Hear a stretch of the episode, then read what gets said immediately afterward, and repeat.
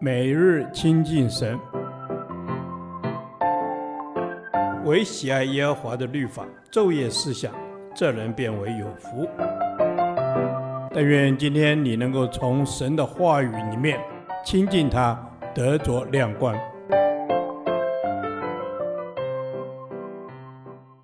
士师记第三十八天，士师记十九章一至十节，败坏的世代。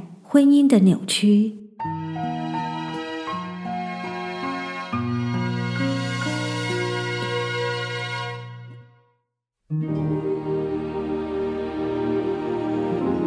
当以色列中没有王的时候，有住以法莲山地那边的一个利未人，娶了一个犹大伯利恒的女子为妾，妾行淫离开丈夫，回犹大的伯利恒到了富家。在那里住了四个月，她丈夫起来带着一个仆人、两匹驴去见她，用好话劝她回来。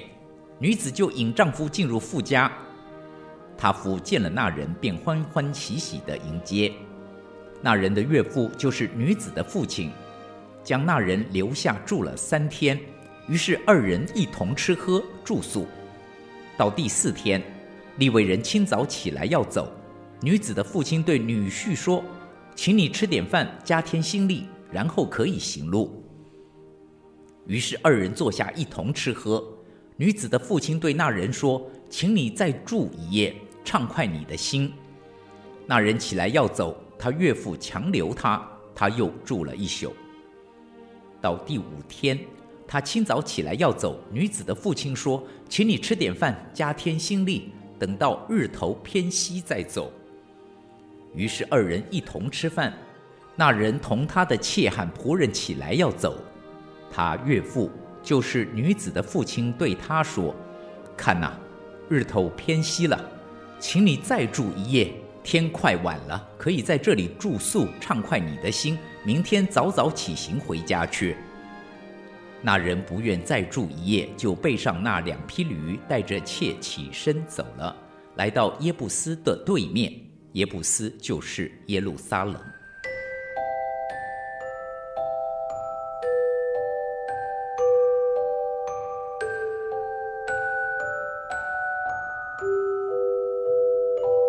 士师记第十九至二十一章记载了利未人和他的妾的遭遇，以及所引发的连锁反应。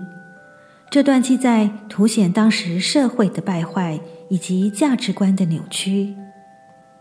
一，一夫多妻。住在以法莲山地的利未人娶了一个妾，娶妾是当时在以色列社会所容许的事，但这并不是上帝的心意。可见当时神所设立的婚姻制度已经遭到扭曲破坏。神所设立的婚姻是一夫一妻，一男一女，个人离开父母，二人成为一体。我们看见圣经中的属灵伟人拥有多位妻子，或许会感到困惑。世上没有完美的人，圣经只是呈现事实。即使神的选民也都可能犯错。然而，从圣经所述，许多属灵伟人在婚姻上都付出了极大的代价。保罗以婚姻关系来形容基督与教会的关系。人要离开父母，与妻子联合，二人成为一体，这是极大的奥秘。但我是指着基督和教会说的。又说，教会怎样顺服基督，妻子也要怎样凡事顺服丈夫。你们做丈夫的要爱你们的妻子，正如基督爱教会，为教会舍己。由此可见，神非常看重婚姻关系，也要借婚姻来祝福我们。二，婚外性关系，立位人的妾行淫离开他，他用好话劝妾回来，而妾的父亲对此不闻不问，可见当时道德沦亡的程度。十戒的第七戒是不可奸淫。摩西五经也提到，惩治婚外性行为严重的话，要用石头打死，可见圣经严厉看待婚外性关系。保罗也提到，人所犯的无论什么罪，都在身子以外，唯有行淫的是得罪自己的身子。耶稣甚至将看见妇人就动淫念视为犯奸淫，标准更为严格。美好的性关系不只是行为，而是要双方在身心灵彼此契合。上帝将性关系规划在婚姻里，就是要让人享受性的美好，享受真正的合一。愿主祝福已婚者，享受在他所设立的婚姻中，成为众人羡慕的对象；也愿主祝福未婚者。预备自己成为适合进入婚姻的人，并在尚未进入婚姻时，享受并把握单身可以专心服侍神的机会。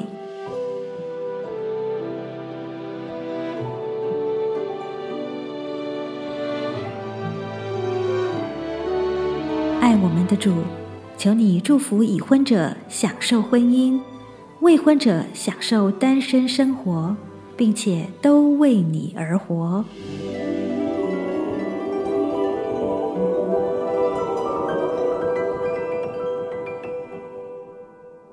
导读神的话，希伯来书十三章四节：婚姻人人都当尊重，床也不可污秽，因为。苟合行淫的人，神必要审判。阿门。婚姻人人都当尊重，床也不可污秽。人人都当尊重婚姻，床也不可污秽。当尊重，当尊重婚姻。阿门。